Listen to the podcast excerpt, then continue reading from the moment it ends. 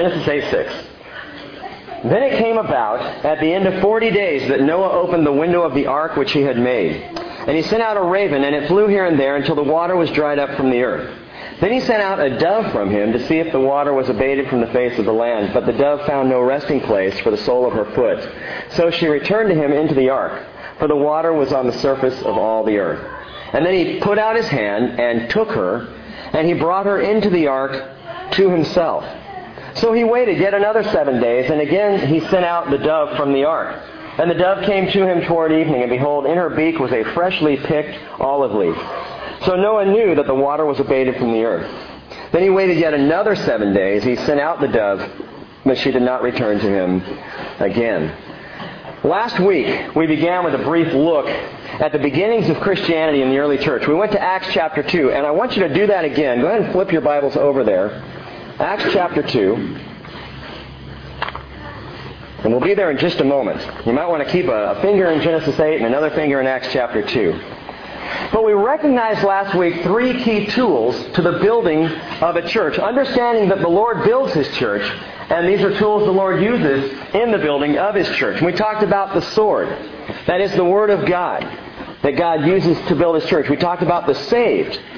And what I mean by that is simply the church just being the church. We live in a day and an age where the church, or at least churches, are trying awfully hard to be something that they're not. To be something other than simply the church. When we see churches that are they're trying to be flashy, trying to be impressive, trying to do so many things in order to reach people that they're losing sight of just being what God has called us to be. My hope for the Bridge Christian Fellowship is that we can just be the church being the church. It's a very simple proposition. And so the Lord uses the sword of the Word. He uses the saved as tools for building His church. And also, He offers His Spirit. His Spirit.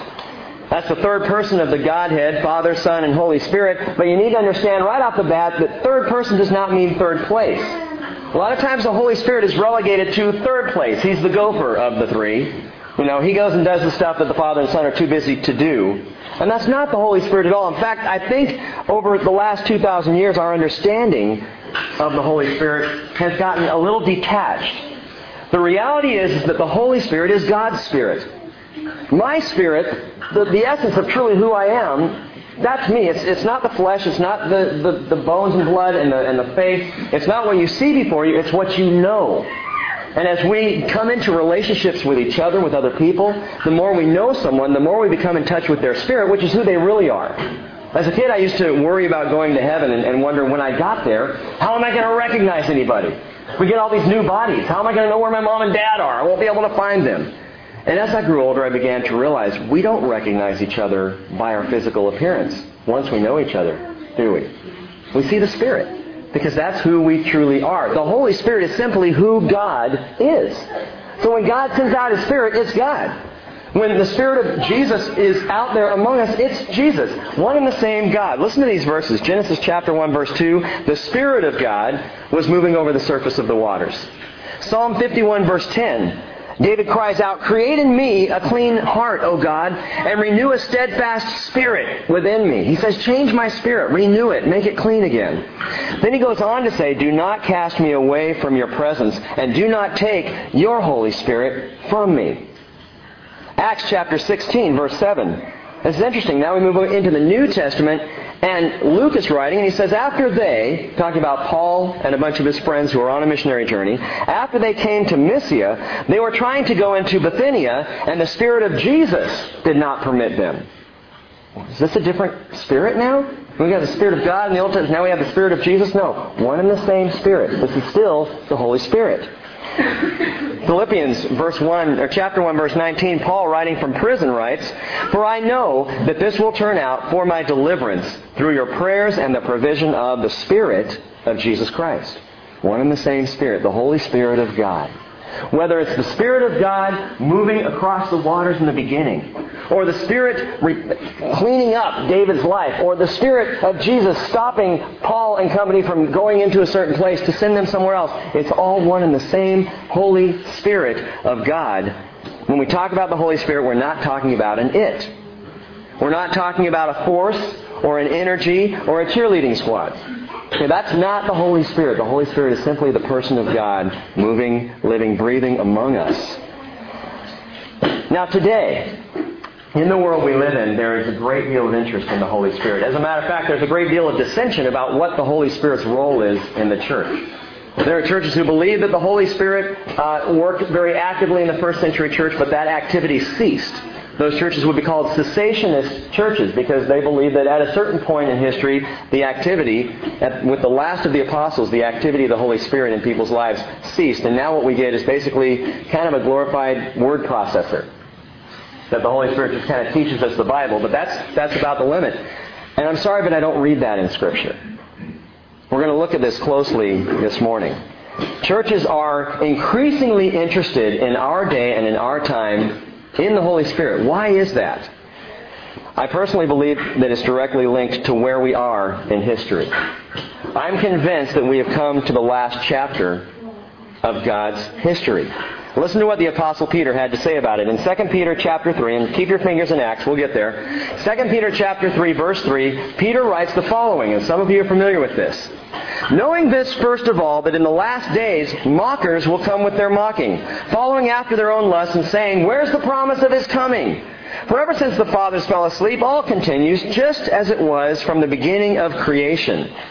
Now, Peter says when they maintain this, it escapes their notice that by the word of God the heavens existed long ago, and the earth was formed out of water and by water, through which at that time was destroyed, the world was destroyed, being flooded with water. Now, listen to this, and this is great news. When people scoff at the thought that the end is near, Peter says it's actually a strong indication that the end is here. When people scoff at it, make fun of it, say, oh, come on. We've been here billions and billions of years, and we'll probably continue to be here billions and billions of years, and nothing has changed since the beginning of time. All things go on just as they are. That kind of thought, that kind of mocking, which is prevalent in the world today, Peter says is a very strong indication that we are in the last days. Well, Peter reminds us also that Noah heard the very same thing. The same kind of mocking and scoffing. Come on, Noah. The skies are blue and the fields are green. What makes you think the end is near? Nice boat. This was the attitude that Noah had to deal with. What are you building there? But we know, looking back from this point in history, that Noah did live in the last days of planet Earth, don't we? That he was in the end times, as it were, in those days. That the end was very near. But here's the good news. And listen closely to this. I know, even for some believers in Christ, that talking about the end times leaves them uneasy. I see it. Now, there are those whose faces light up. There are those who, when you start talking end times, you even use the phrase last days, and oh, they get really excited. I'm one of those. But there are also those who, when they hear of end times, they just they get it creeps them out. And I'm, even being believers in Jesus, there's, there's a sense of worry there. Well, I'm, I'm not sure I'm ready for the end times. I mean, I think about my friends and my family who are not saved. I think about that I might be measured and found wanting. And so if this is truly the end times, I've got some house cleaning to do. I've got to get my life in order. I'm not sure I want to do that. We certainly don't like it when the comfort of daily life is disturbed, but there's really good news considering life in these times.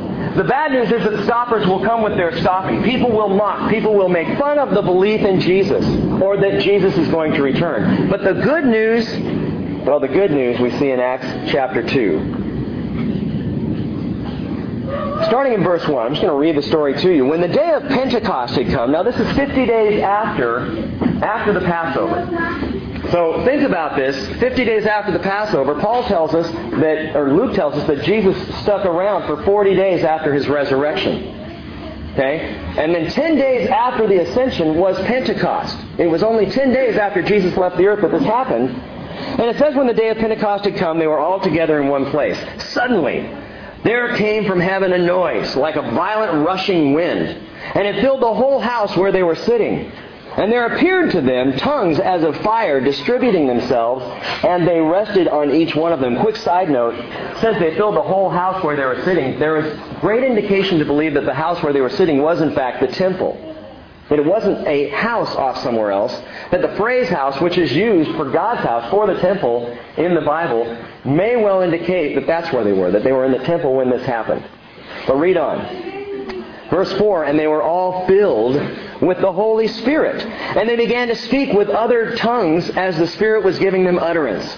Now there were Jews living in Jerusalem, devout men from every nation under heaven. And when this sound occurred, the crowd came together and were bewildered because each one of them was hearing them speak in his own language. And they were amazed and astonished, saying, Why are not all these men who are speaking Galileans?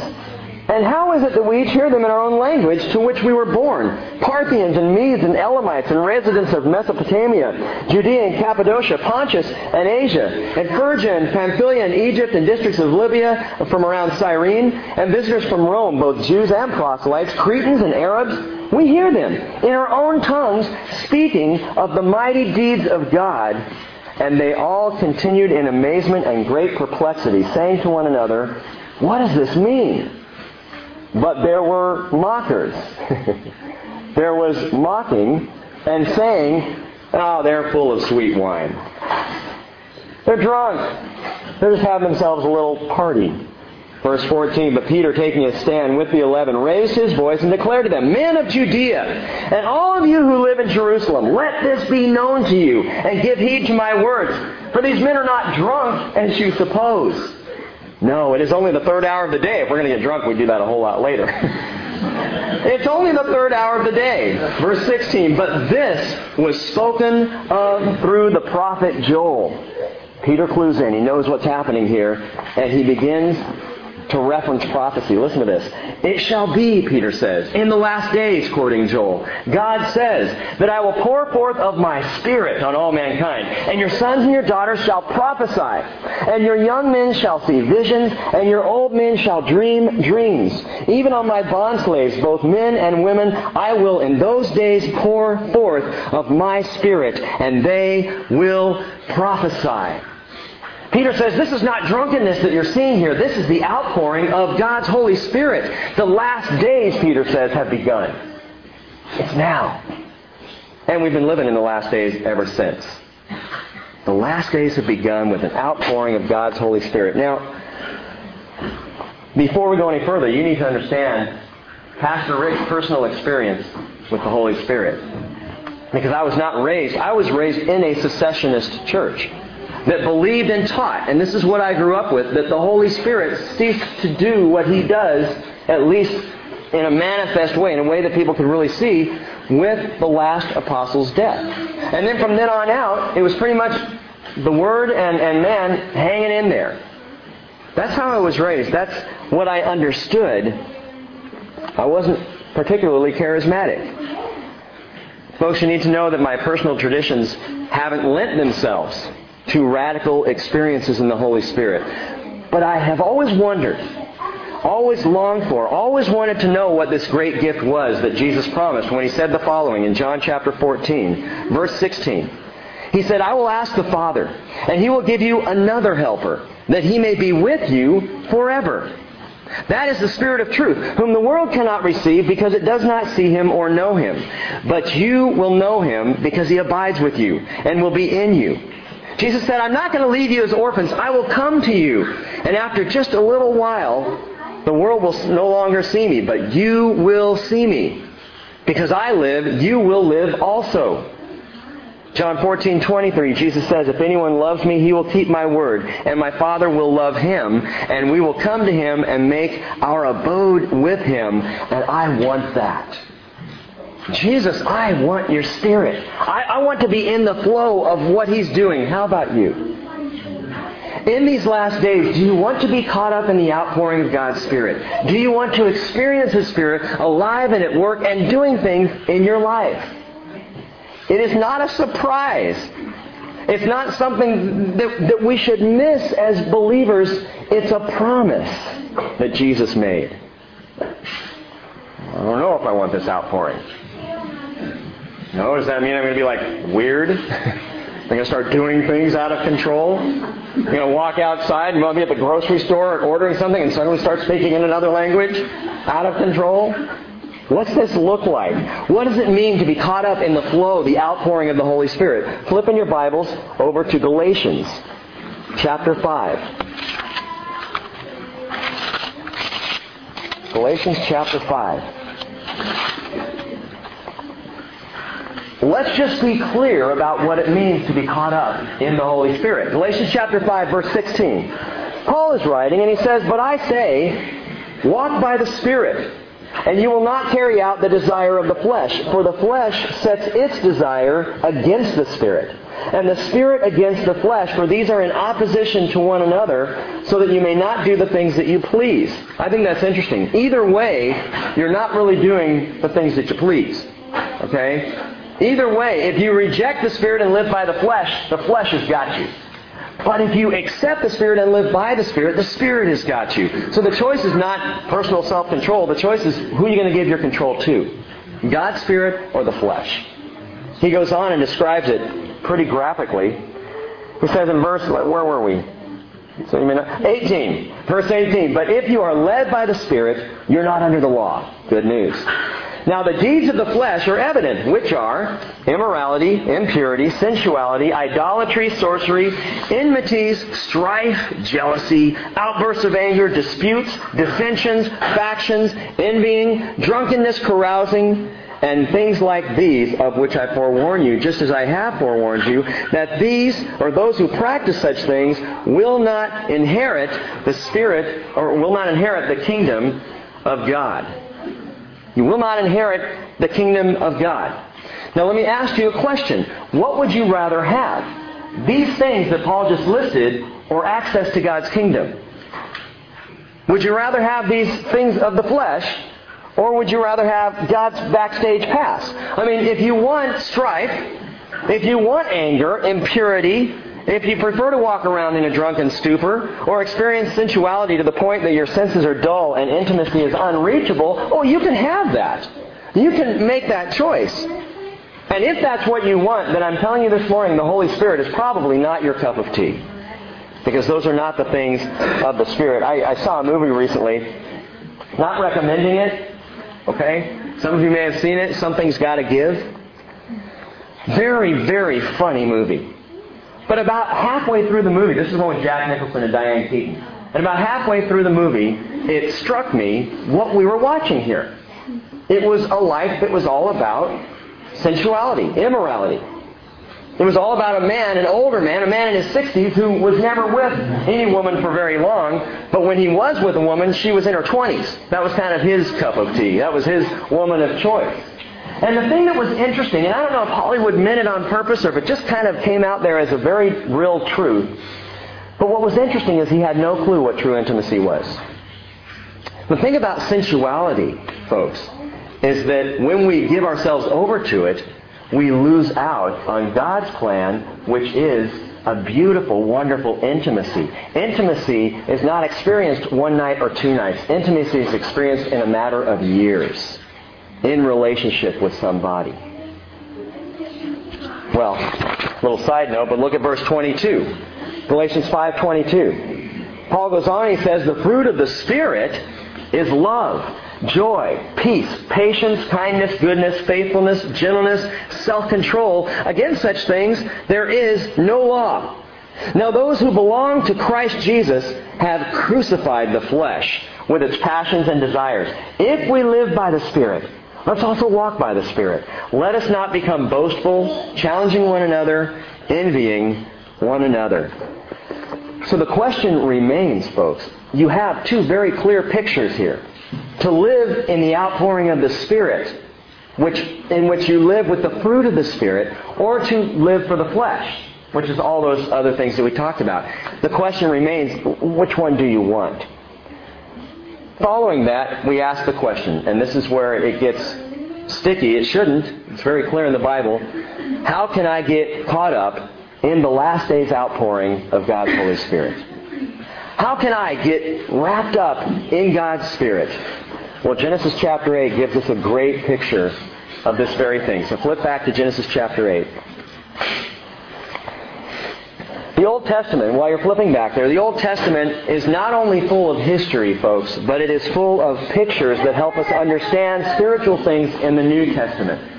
I've shared this with a few of you before that the New Testament is the best commentary for the Old Testament, and the Old Testament is the best way of understanding the New. The two books are so important to study and read and understand and know together. And so throughout the Old Testament, we have beautiful word pictures. We have the, the Israelites in the book of Exodus and how their whole experience of salvation is very much like ours. We have Abraham and Isaac in the book of Genesis.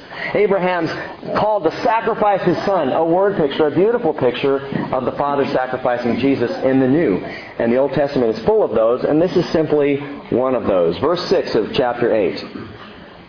Then it came about at the end of forty days that Noah opened the window of the ark which he had made, and he sent out a raven, and it flew here and there until the water was dried up from the earth. First off, what is the ark a picture of? What's the ark a picture of in the Old Testament? It's a picture of salvation. It is the method by which God saved Noah and his family. So as we just look at the story of Noah and the ark, it is a salvation story. At a time of the destruction of the world, a family was saved by God. And those of you who have been in our Genesis study so far, you know we talked about this. The ark had on it one door. One door, which is a great picture of Jesus, who is the door. Jesus says, I'm the door for the sheep. I'm the way in. There's one way to the Father, and it is through me. And in verse 6 and 7, we see another picture here. It's interesting. This raven, we talked about Wednesday night, that the raven is a bird, it's a carrion bird. It scavenges, it picks from the flesh of dead animals, and God calls the raven unclean. He calls the raven unclean. Leviticus chapter 11, verse 13. The Lord speaking says, Moreover, you shall detest among the birds these. They are abhorrent. They are not to be eaten. The eagle and the vulture and the buzzard and the kite and the falcon in its kind, every raven in its kind. These are unclean birds. Now, just this last week, I was sitting out on the porch of the little house right over here where we're staying and uh, the only place my cell phone works. So I'm out there early morning in my pajamas, you know, trying to talk to someone on my phone, and I looked out on the pond, and, and it was beautiful. This this eagle came flying down over the pond, just wings spread wide, and then, and this was completely awesome. As I'm looking at the eagle, I looked down, and there was a blue heron right there, standing very still in the pond, didn't move an inch. And I'm watching the eagle fly and the blue heron there, and I'm on the phone going, I'm living in paradise, man. And I kept watching that blue heron, and I watched and I watched and I watched, and it didn't move. You know how they do that? I mean, they can stand still for hours. About a half hour later, Rod called me up and he said, Hey, Rick, there's an eagle flying out over the pond. I'm like, Oh, yeah, I saw it. And I said, Did you see the blue heron? And he said, Yeah, actually, I see that every day because it's a, it's a decoy.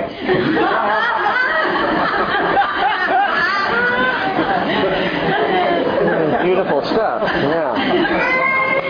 So Noah sent out a raven. And the raven here is a picture of evil. It truly is a picture of Satan. For the raven, the Bible tells us, didn't come back to Noah at all. He sent the raven out and it began to fly to and fro all over. Where did it fly? I put it to you that it flew from one body to the next of the bloated dead animals that had been drowned in the flood. Picking and eating and making its way back and forth. And that's a picture, a very clear picture, of Satan in our world. It's what he does. Picks and chews and eats and bites at and digs at people's lives. That's what Satan is about. But Though Jesus taught that in the last days things will get darker, and they are getting darker. In fact, one more side note. Did it get better? Was it a better week? Well, we need to be praying, folks, specifically for our, our students in high schools. Heather was talking about Oak Harbor High School in specific, but I, Anacortes High School is a very similar situation. There's a lot of darkness a lot of darkness. And Wednesday night, Heather brought it up, and we were praying about that and talking about that. There is an incredible amount of darkness in the world. The more spiritually sensitive you get, the more you will be aware of the darkness. You will feel it, you will sense it, you'll know it. You'll know it. But in the Spirit, understand, not only will we be more aware of things that are dark, things will become more illuminated. The Holy Spirit will light us up. And as the raven is out scavenging, at the same time, Noah does something. Look at what he does. Verse 8. He sent out a dove from him to see if the water was abated from the face of the land. Noah sends out the dove. Now, the dove is a beautiful word picture of what in the Bible? The Holy Spirit the Holy Spirit. We see that in Jesus' baptism, which is recorded in all four Gospels, that as Jesus comes up out of the water, the dove comes down out of heaven. A symbol of the Holy Spirit in the form of a dove and rests on his shoulder. The Father says, This is my Son with whom I'm well pleased. The, the Spirit is there, the Son is there. The dove is a picture of the Holy Spirit. What is it about the dove that represents the Holy Spirit? Let me give you three quick things that you might want to jot down if you're taking notes. Number one, the dove reminds us of the purity of the Holy Spirit. The purity of the Holy Spirit. I don't know if you knew this. It's something I just learned this last week. Doves secrete more oil onto their feathers than any other bird alive. And this oil that they secrete on their feathers is what keeps them so clean. It keeps the dirt and grime and filth off, and it keeps them clean and pure, and their feathers white and beautiful. That oil does that. In fact, the dove is called one of the clean birds in Scripture. It's interesting to me because oil is also a symbol of the Holy Spirit. We see that in Scripture very clearly. Whenever a priest or a king was anointed by oil, it was a symbol of the presence of God's Spirit on that person. Example, 1 Samuel chapter 16, verse 13 tells us that the prophet Samuel took the horn of oil and anointed David in the midst of his brothers. And the Spirit of the Lord came mightily upon, that word upon is important. Just tuck that away. The Spirit of the Lord came mightily upon David from that day forward. In the same way today, when we receive the Spirit of Christ, He seals us. He purifies us. He covers us just as David was anointed with oil. So the dove reminds us of the purity of the Holy Spirit. Acts chapter 2 verse 38 Peter said to the people in this great message he was giving on the first day of the church, he says, Repent and each one of you be baptized in the name of Jesus Christ for the forgiveness of your sins, and you will receive the gift of the Holy Spirit. Folks, it's a promise when you come to the Lord. For the promises for you and for your children and all who are far off, as many as the Lord our God will call to himself. And with many other words he solemnly testified and kept on exhorting them, saying, Be saved from this perverse generation. So then, verse 41 tells us, those who had received his word were baptized, and that day there were added about 3,000 souls. The Holy Spirit purifies, seals us, protects us all the way until the day of our redemption. Secondly, the Holy Spirit, or the dove, reminds us of the passion of the Holy Spirit. In the dove, we see the purity of the Holy Spirit, but also reminds us of the passion of the Holy Spirit. You know, doves are one of the few animals in the animal kingdom that actually mate for life. They will pair up with one other dove and they will stay together for the rest of their lives. And what happens when one of the two spousal doves dies, the one left alive will change its song into a mourning song. Now, the great theologian Prince pointed this out in his song When Doves Cry. Actually, the artist who formerly was known as Prince, or whatever he's calling himself now, I don't know. But doves are one of these few animals. And if their spouse dies, they mourn. They actually, and they will never mate again after that. Interesting. The Holy Spirit is the same way. Did you know that you can impact the feelings, the emotional state of God and His Spirit? That what you and I actually impacts the way God feels. Listen to this. Ephesians 4:30 Paul says, Don't grieve the Holy Spirit of God by whom you were sealed for the day of redemption. Like the picture of the dove, we can grieve the Spirit. We can hurt God's feelings. We can impact the emotional state of our Father, of His Spirit. We can grieve Him by the choices we make and in the lives that we live. How? Well, when I wander toward the death of sin. But again, the dove, like the, the Spirit, like the dove, mates for life. The Holy Spirit mates for life. Boy, when you are sealed by the Holy Spirit, when He comes upon you in that day, you are covered. The Bible calls it the seal of our redemption, the guarantee. The Father will look at each person who has accepted Jesus, lived that life. He will look at them in the day that we go home, and He'll look to see if we have the seal. And that seal is the guarantee of the Holy Spirit living with us. I think that's partially why the church is called the bride, because the Spirit mates for life. And once the Spirit has mated with you, has come to you, He will never leave. You may think He's gone because of choices you're making. You may not be able to sense Him from time to time because you've kind of turned away, walked away, but He is there and He mates for life. Well, the dove reminds us of the passion of, of, the Spirit of Jesus, of the purity of God's Spirit. The dove also reminds us of the peace of God's Spirit. Well known also in the animal kingdom that doves will not be around busyness and activity. They simply don't like it.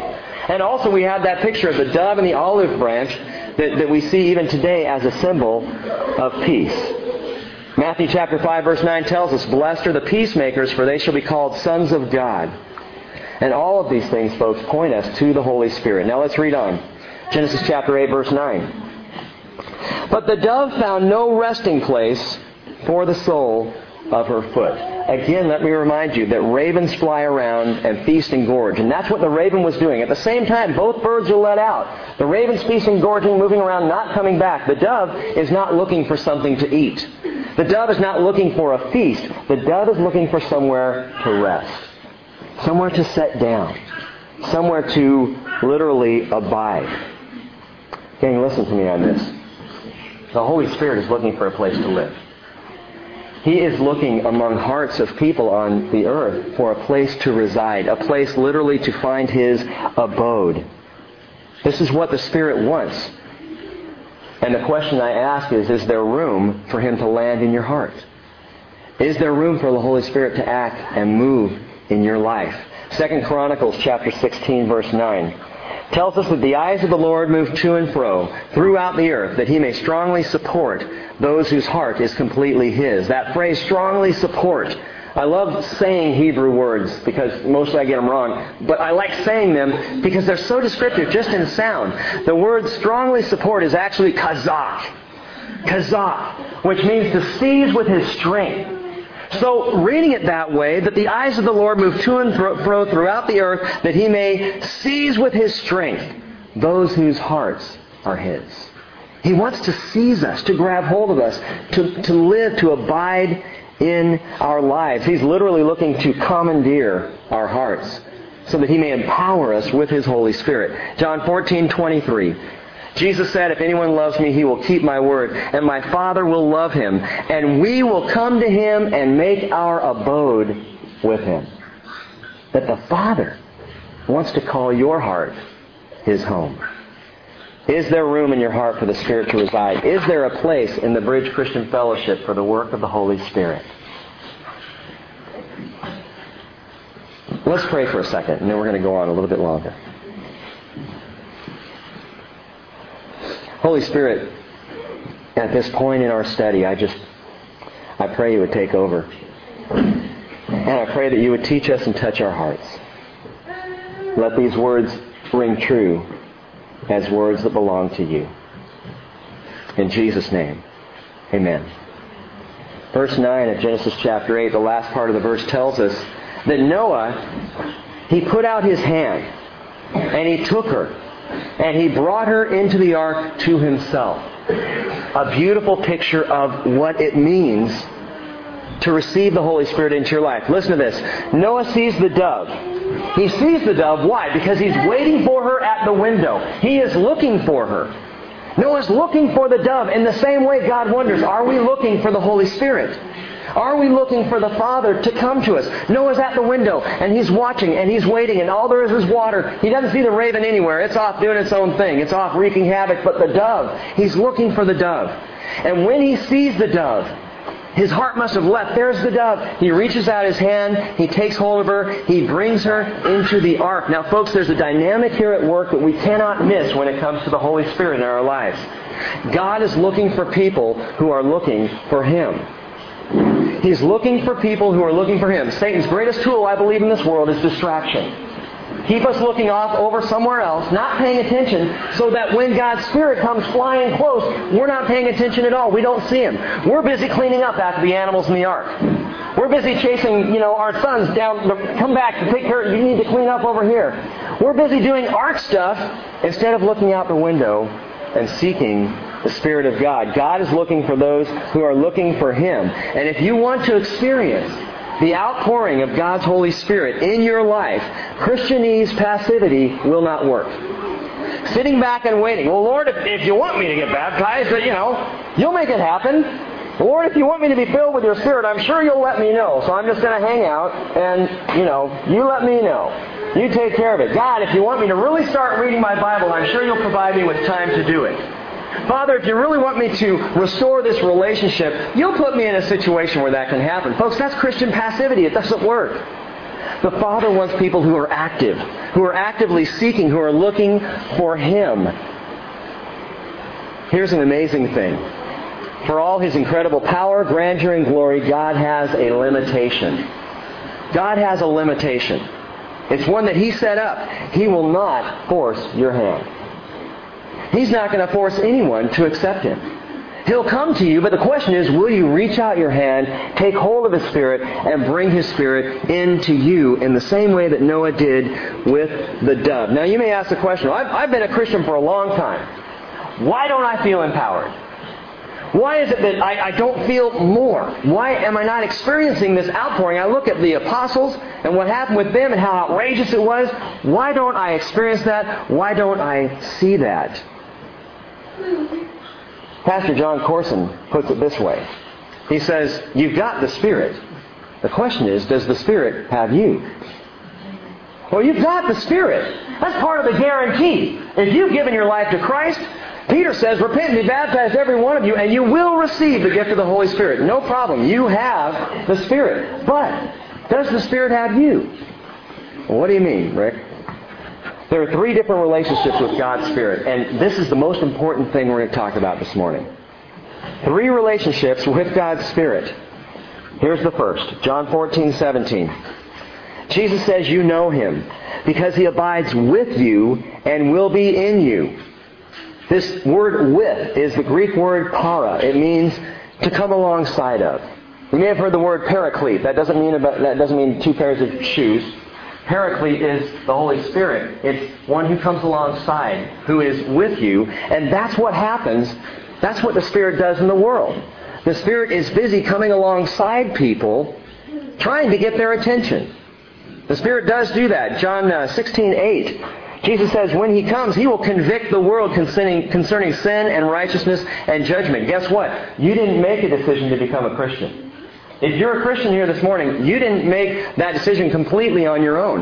God's Spirit was convicting you. Now, He didn't make the choice for you, but He did come alongside you at a point in your life and start tapping on your heart. He started to knock. As Jesus said, Behold, I stand at the door and knock. If anyone opens the door, I'll come in. We'll have dinner together. He will be with you. The Holy Spirit is very actively at work in the world. By the way, I talked about this with someone last week, that the Holy Spirit is at work in the world right now in a way that He was not before He fell upon, came upon, outpoured upon the apostles at the beginning of the church. Prior to that time, the Holy Spirit, oh, we got a dog in here. Annie is one of the most spiritual dogs, by the way, that you, you meet. And next week's message, dogs who know the Lord. Anyway. The Holy Spirit is at work in a way that He wasn't before. In Old Testament times, before Jesus came on the scene, God would bestow His Holy Spirit upon people. But in the same way, He could just as easily withdraw His Holy Spirit. Now, in these last days, since the church began, when the Spirit comes upon a person as a gift, well, not comes when he, he comes alongside people, he's at work, he stays, he's in the world right now, very intimately connected to the church. Very intimately connected. Well, the second thing, it says that Jesus says the Spirit will be with you, but Jesus also says the Spirit will be in you. He will be in you. You know him because he abides with you, John 14, 17, and will be in you. And that's the Greek word en, en, and it literally means to indwell. And this is what happens when you become a Christian. The Holy Spirit indwells you. Peter connects this occurrence with something very tangible. I just mentioned it, Acts 2.38. He says when you're baptized, you receive the gift of the Holy Spirit. The Holy Spirit indwells you. It's a promise. It's a gift. And, and His Spirit comes.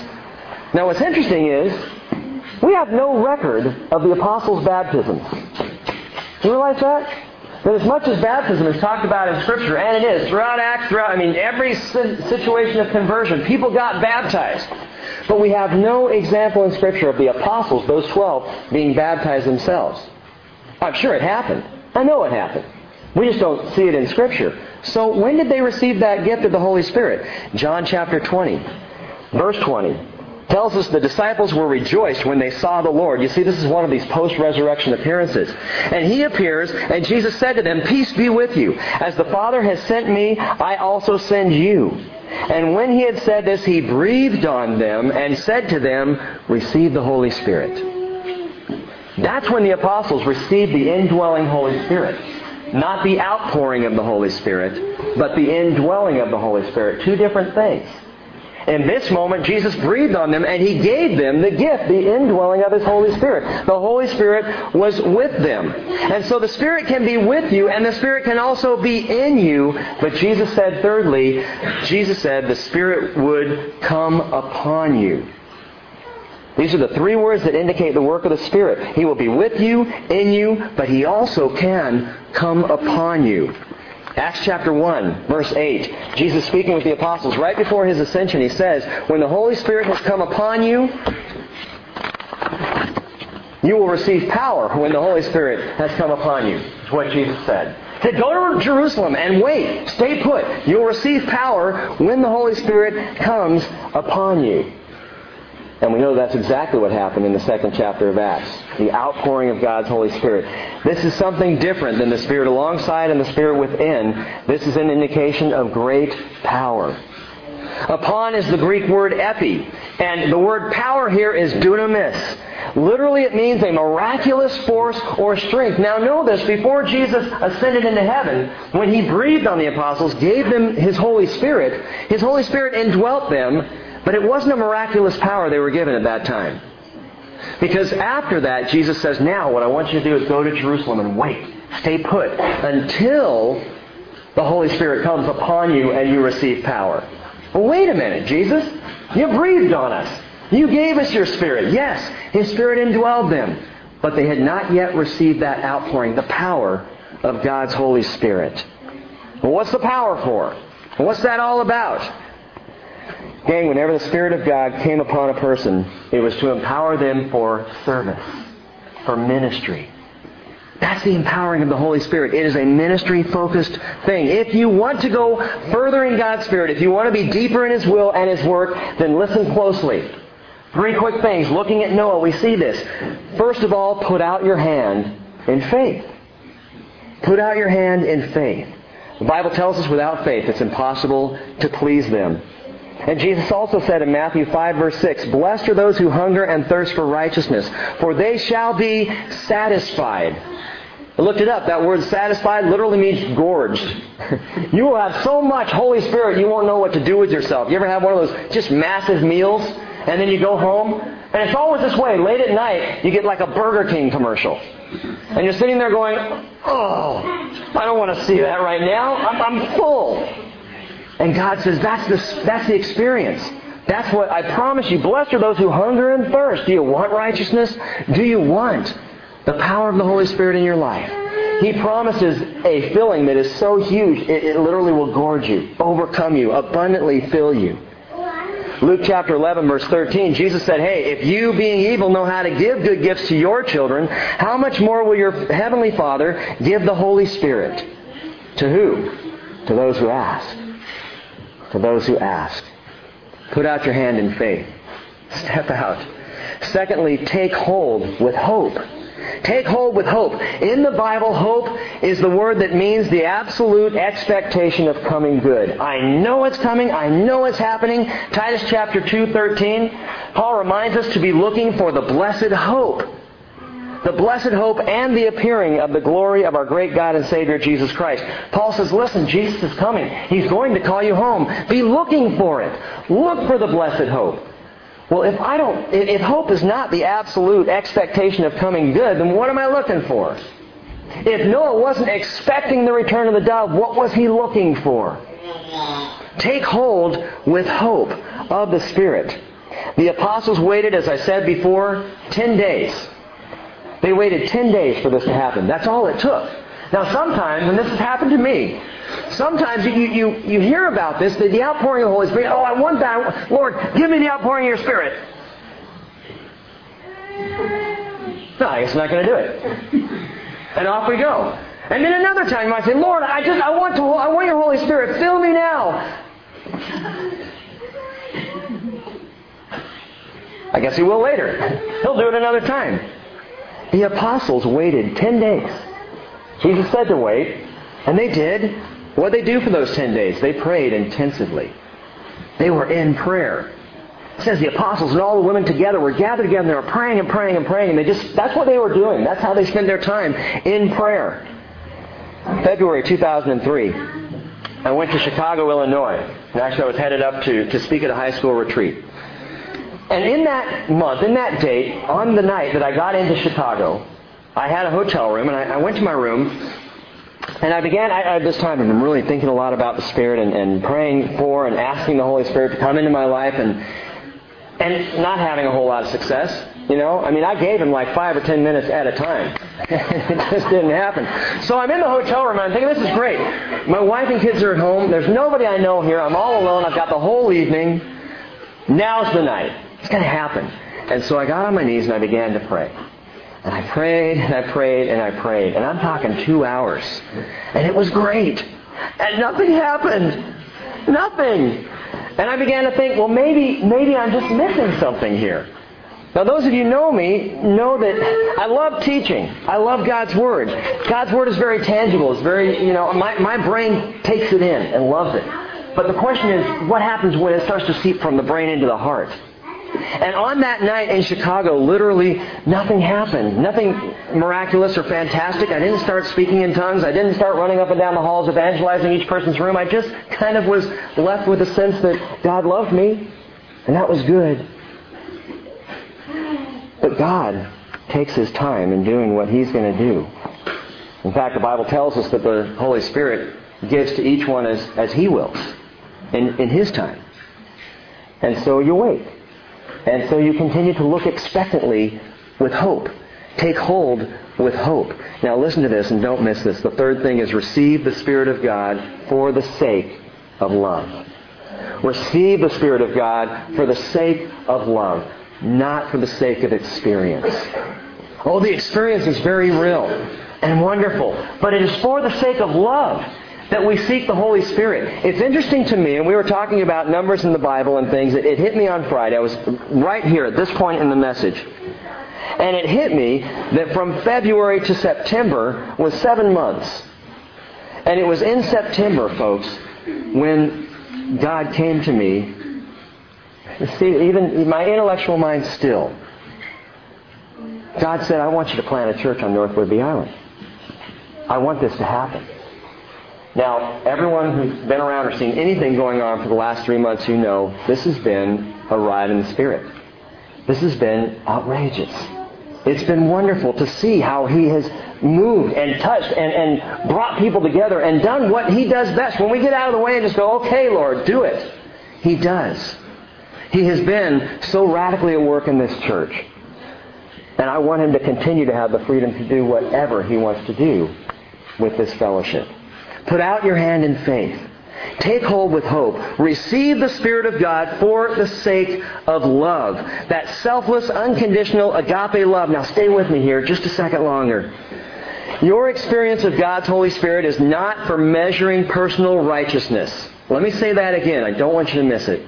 Your experience of God's Spirit in your life is not for measuring personal righteousness or holiness. It is for measuring out ministry. It's for measuring out ministry. Flip now in your Bibles to 1 Corinthians, the last passage we'll look at. 1 Corinthians chapter 12.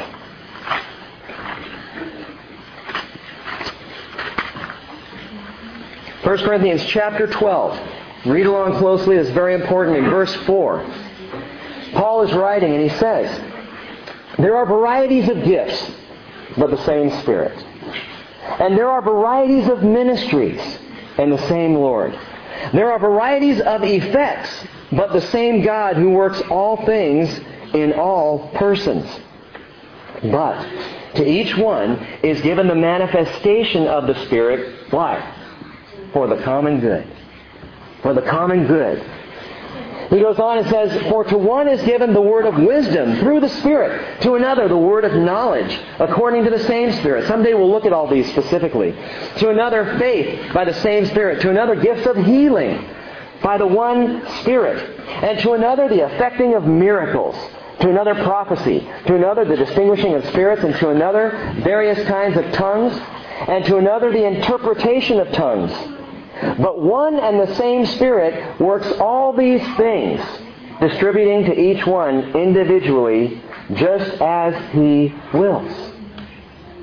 What's the point? The point is that the work of the Holy Spirit, the outpouring of the Spirit, is for the common good. It's for the body. It's for the church. And He wants us to seek Him with that attitude. The heart of love. Not, Lord, fill me with your Spirit so I can be a great and glorious preacher the likes of Billy Graham. God, fill me up so that this whole valley will recognize that Rick Crawford, Pastor Rick, man, he's got the Spirit. It's not what it's about at all. That's where my journey with His Spirit began. I wanted to feel that. I wanted to be seen as more than I was before. And all the while, I believe God was looking down and going, it's not the point. God will not share His glory with anyone because it's about Him. Folks, the work of the Spirit in our lives, the Holy Spirit actively pouring Himself upon us, is for the purpose of love. That we put out our hand in faith. We take hold with hope, but we receive the Spirit of God for the sake of love. Isn't it interesting that in 1 Corinthians 12, he says these things, and then in verse in chapter 14, Paul goes on to describe the work of the Holy Spirit. But before he does, he inserts something. Chapter 13 which many of you know as the greatest treatise on love probably, well, ever written. Ever written. He's in the middle of talking about spiritual gifts and the wonder and all this, and then he says suddenly in verse 27 of chapter 12, Now you are members of Christ's body, and individually members of it. And God has appointed in the church first apostles, second prophets, third teachers, then miracles, then gifts of healing, helps, administrations, various kinds of tongues. All are not apostles, are they? All are not prophets, are they? All are not teachers, are they? All are not workers of miracles, are they? All do not have gifts of healing, do they? All do not speak with tongues, do they? All do not interpret, do they? But, he says, earnestly desire the greater gifts, and I will show you a still more excellent way. 1 Corinthians 13.1, Paul says, If I speak with the tongues of men and of angels, but don't have love, I become a noisy gong or a clanging cymbal. If I have the gift of prophecy and know all mysteries and have all knowledge, and if I have all faith so as to remove mountains, but I do not have love, I'm nothing. And if I give all my possessions to feed the poor, and I surrender my body to be burned, but I do not have love, it profits me nothing. The manifest power of the Holy Spirit is all about love. Think about this, folks. Where did Jesus pour out His Holy Spirit? The first time, Acts chapter 2, where were the apostles when Jesus poured His Spirit out on them? Name the city. Jerusalem. Where was Jesus brutally, horrifically murdered? Jerusalem. Now, I wouldn't have done it that way. Tell you what, if I was Jesus and it was time to pour out the Spirit on the church, I would have done it in Egypt. Or I might have gone to Afghanistan. I would have gone somewhere far away from Jerusalem so that I could point at Jerusalem and say, See what you missed? You blew it.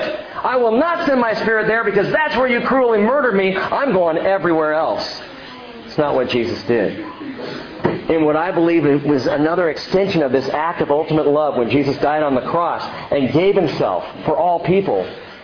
That love continued when he chose that very same place to pour out his Holy Spirit for the outpouring to occur. What's the point? It's all about love. If you desire God's Spirit, if you want to be caught up in the flow, especially in these last days, the outpouring of the Spirit, let me encourage you to do something. Find the person who has hurt you the most and bless them in love. Folks, they may or may not respond in like manner. That's beside the point. Find them and show them love. And in that environment of love, God will look at us and say, now you get it. And He will pour His Holy Spirit on us. If you're not a Christian, folks, all that we've been talking about awaits you. But the greatest of everything that we've been talking about is not some ooh ah experience, it's love. It is the love of the Father. It's the love of a family. It's the bottom line of Christianity love. It's not rules and regulations or hard work.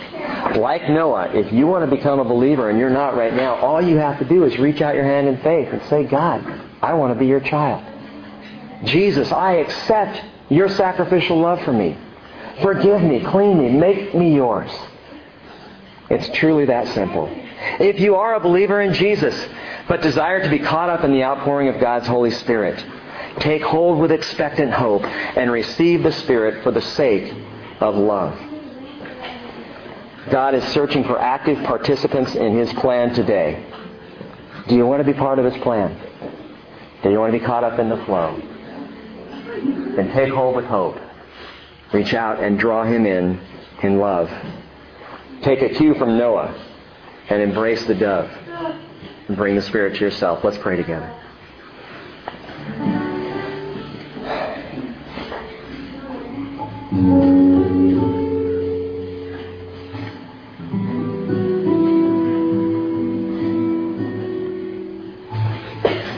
Jesus, what a pleasure it is to be in this place with these people seeking you. What a great thing it is, Lord, to be surrounded by our children, for them to be hearing of your word, to worship with them and together.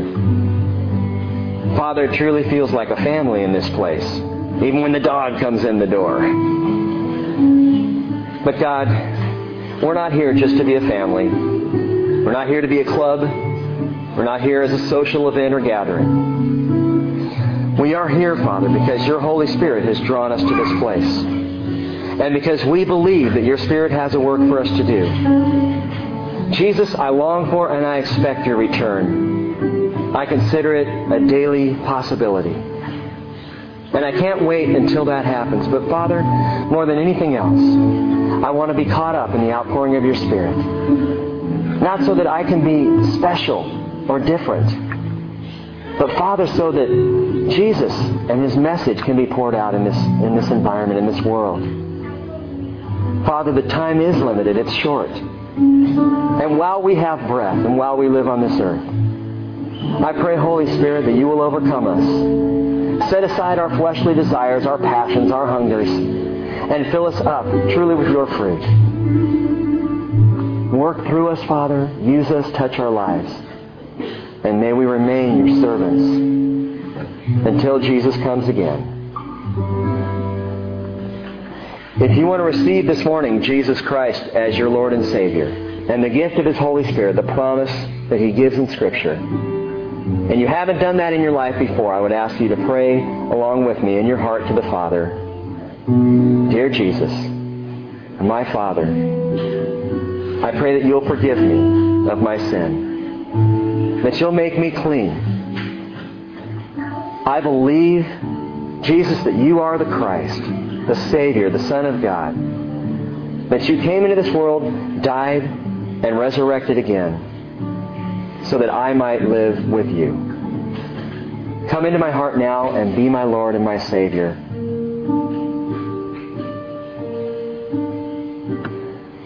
And if you are a believer and you simply want to see and experience the flow of the Holy Spirit over your life, over your heart, more than ever before, pray with me. Father, I just want to be your instrument. Jesus, I want to be your tool. Holy Spirit, I give up myself to you. Overtake me and do as you will. All these things, I pray in Jesus' name. Amen.